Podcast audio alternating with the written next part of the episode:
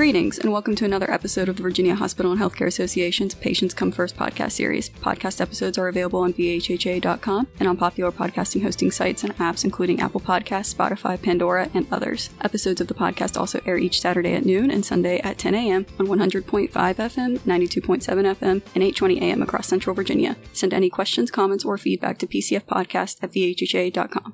That's PCFpodcast at VHHA.com. Today, we're excited to be joined by Dr. James Stone, an award winning UVA associate professor and researcher who is part of a fascinating new project with the U.S. military examining how exposure to artillery blasts affects the brains of soldiers. We'll be talking about that project, his work, and more. But first, welcome to the program, Dr. Stone.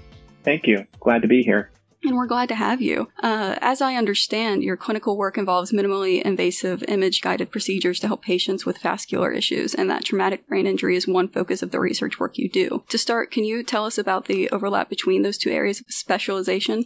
I think a layperson might perceive them as a distinctive type of medicine, but in point of fact, the vascular damage is often related to brain injury.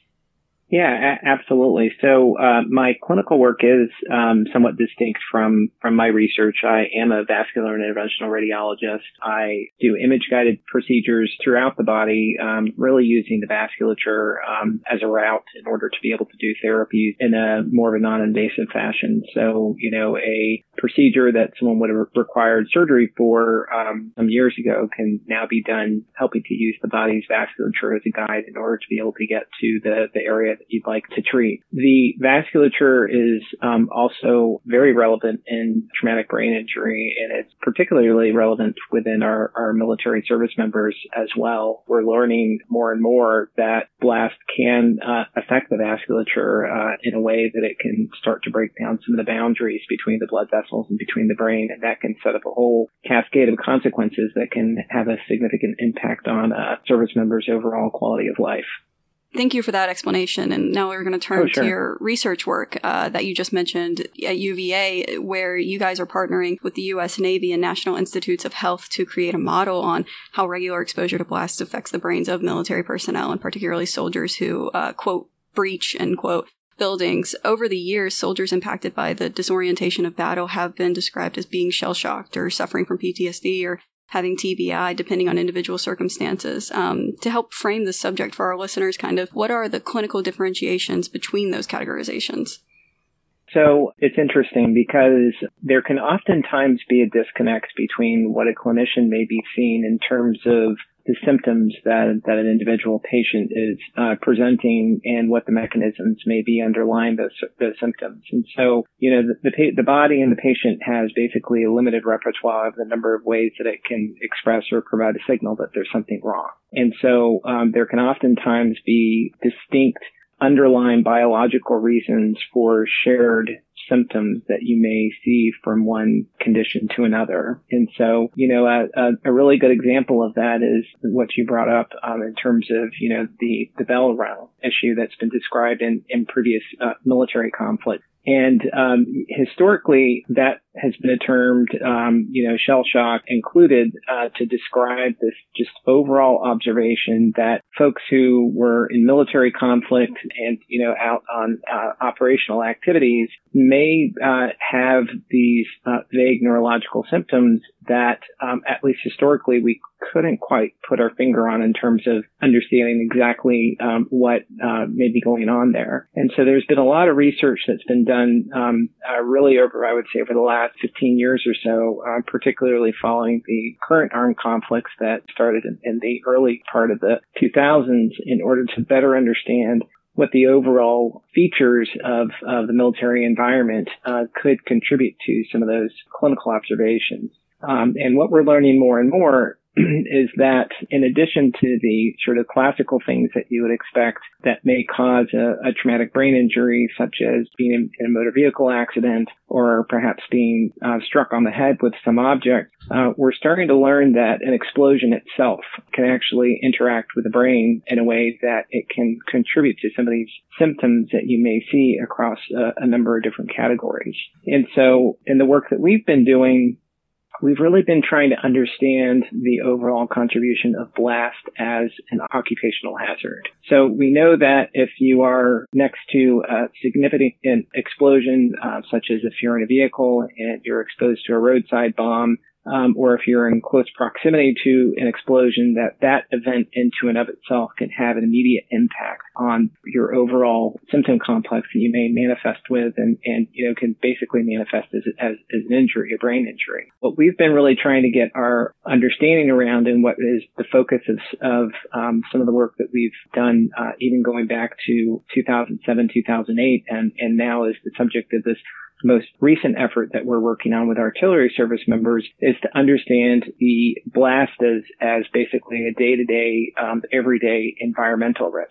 Um, you can compare it to um, uh, considerations that a radiation worker may have. So, you know, uh, in my clinical work as an interventional radiologist, you know, getting exposed to radiation, uh, a um, X-ray technologist, uh, someone who may work in a nuclear medicine department, uh, a radiation oncologist, um, uh, and even someone who may, you know, work in a nuclear power plant or, or other areas, we have a reasonable understanding of what the overall cause and effect may be between radiation exposure and between what it might mean for an individual's health or their risk of developing um, adverse outcomes. And it's starting to look like blast may have uh, a, a similar overall contribution that yes, the big individual exposure is, meaningful and significant, but these, it's these little exposures as well um, that you might get through breaching. So, you know, using explosives to gain entry into hardened structures, using uh, shoulder-mounted weapons, uh, you know, being around heavy artillery, um, and um, being around, you know, doing road clearance, being around roadside bombs, and, and so on and so forth, as a part of just sort of, you know, clearing the roadway and, and detonating those explosives in a, in a controlled fashion. That those day-to-day exposures over a career may actually accumulate, um, and uh, as a service member uh, progresses on with their career, that it may manifest in some of these symptoms that we sort of classically associate with uh, with traumatic brain injury, such as uh, difficulties with with short-term memory or um, headaches or mood changes and, and, you know some of these other things that again sort of fit into that category of sort of you know the, the body's uh, manifestation of of a, a, a neurologic symptom complex. Sure. Well, thank you so much for that explanation. Uh, that's super informative, and I mean, I'm already learning things I didn't know. So, um, now with that background, uh, as I read, this project is built off a study that involved you and uh, some colleagues uh, and is grant funded by the DoD. What can you tell us about the people who will be evaluated, what we already know and hope to learn, which you kind of already touched on, and how these findings might be applied in the future as it relates to the effects of artillery blasts on the brain? Absolutely. So a lot of this foundation of the work uh, comes from what we've learned from the breaching communities. And so back in 2006, 2007, uh, we started working with uh, a group in Quantico, Virginia at the uh, Marine Corps base there um, that are involved in both receiving instruction and providing instruction for um, how to do breaching activities out in the field. And so again, as we alluded to, a, a breaching activity is basically using explosives in order to be able to get fast entry into a building. It may be using explosives to a door to basically defeat that door, uh, even using large, larger charges to uh, get directly across a concrete wall or, or perhaps through a roof as well. And through this work that we've done with the service members in Quantico and then through some follow-on work based upon our initial um, findings from the Quantico study, looking at breachers that are a little bit further on in their career versus individuals that were matched to those breachers based on uh, age and, and other values, we started to begin to see this phenomena of there being neurological changes uh, that we're seeing across a spectrum of, of uh, different markers, including imaging, um, fluid biomarkers, and, and, others that basically distinguished um, uh, individuals who engaged in a, in a lifelong uh, or career-long activity of breaching um, uh, from uh, the, the control group. And so, you know, we've sort of defined the, the contrast here uh, between you know an individual that or a group of individuals that are further on in their career and those that have not had exposure to blast over their career and now what we're really interested in doing is extending that out to other populations, such as individuals that work with um, artillery, um, which, you know, similar to breaching, it involves what we call blast overpressure. So it involves the creation of a, of a shock wave. Uh, the contrast between breachers and between artillery service service members is that with artillery, um, you may have many, many more exposures um, over a career just um, because of the function of how artillery is used um, versus how these explosives for breaching are used. And so this new project basically allows us to be able to extend some of our findings uh, in the breaching communities to um, the artillery communities. Um, and we've learned enough about the breaching communities to construct this particular study in a way that we're hoping to not just define the contrast, but to also start to define some of those gray areas in between to start narrowing in on a threshold of exposure. And so that really is sort of the key here is not just ident- identifying is there an issue, but identifying when along the spectrum of an individual's career do you start to develop those issues. And armed with that information, um, we can start providing information back to our, our, partners in the operational communities to help them with their decision making around uh, policies related to how individual service members are exposed blast over their careers. Well, that is fascinating. And thank you so much for walking us through all of that. And now that we've covered that, Dr. Stone, I just have a few other questions for you to kind of give listeners a bit of a sense of who you are beyond the work you do. And that first question is what is the best piece of advice you've ever been given? You know, I, I, have to say that a lot of the wisdom that I've received um, over the years has really come from my graduate school advisor, who, you know, I, I have a tremendous amount of respect for. It's uh, uh, John Povlishock at Virginia Commonwealth University. He's a wonderful individual. And uh, the, the one thing that he said to me that really sort of stuck with me is luck benefits the prepared mind. Um, and so, you know, a lot of us sort of, you know, as we take, you know, one step in front of the other, sort of following paths that we uh, like to pursue and, and, oftentimes having unexpected things cross our paths, um, those things that can seem beneficial or lucky um, are most beneficial to those individuals who are prepared to, to receive that good fortune when it comes to them. All right, and this is an entirely imaginary premise, but in the hypothetical scenario that you could anticipate your final day on Earth, what would your last meal be? You know, I, I uh, have a, an affinity for the far southern food, so I, I love um, Latino Mexican food. Okay. Um, so it would be, uh, it would probably be a be a meal at, at, at a Mexican restaurant. Oh, I like that. All right, okay. And what is the top item on your bucket list? So the top item on my bucket list would be to uh, hike as many of the paths as, as possible in Glacier National Park. Um, I, I love uh, Montana. I, I love the Rocky Mountains up in those areas. Um, and I, I, think the glacier is, you know, one of the real jewels of the country. And just uh, getting up there and spending time sort of meandering the paths up there, it's, it's really sort of top on my list. Yeah, that I mean, I've never been to Montana. That's actually traveling to all 50 states is on my bucket list, but I have heard such beautiful things about it and how gorgeous it is as a as a location, and I would love to go someday.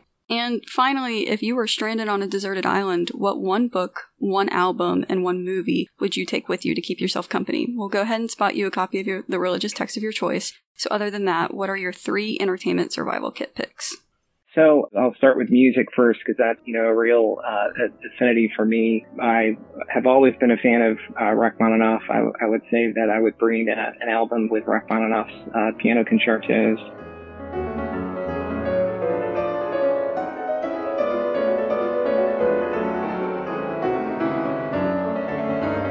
in terms of of movies, I've always been a fan of C.S. Lewis, and and uh, there's a movie that was made a number number of years ago called Shadowlands um, that sort of described his life. I manage somehow. Don't worry about me. No, I think it can be better than that. I think it can be better than just managing. What I'm what I'm trying to say is that the pain then is part of the happiness now.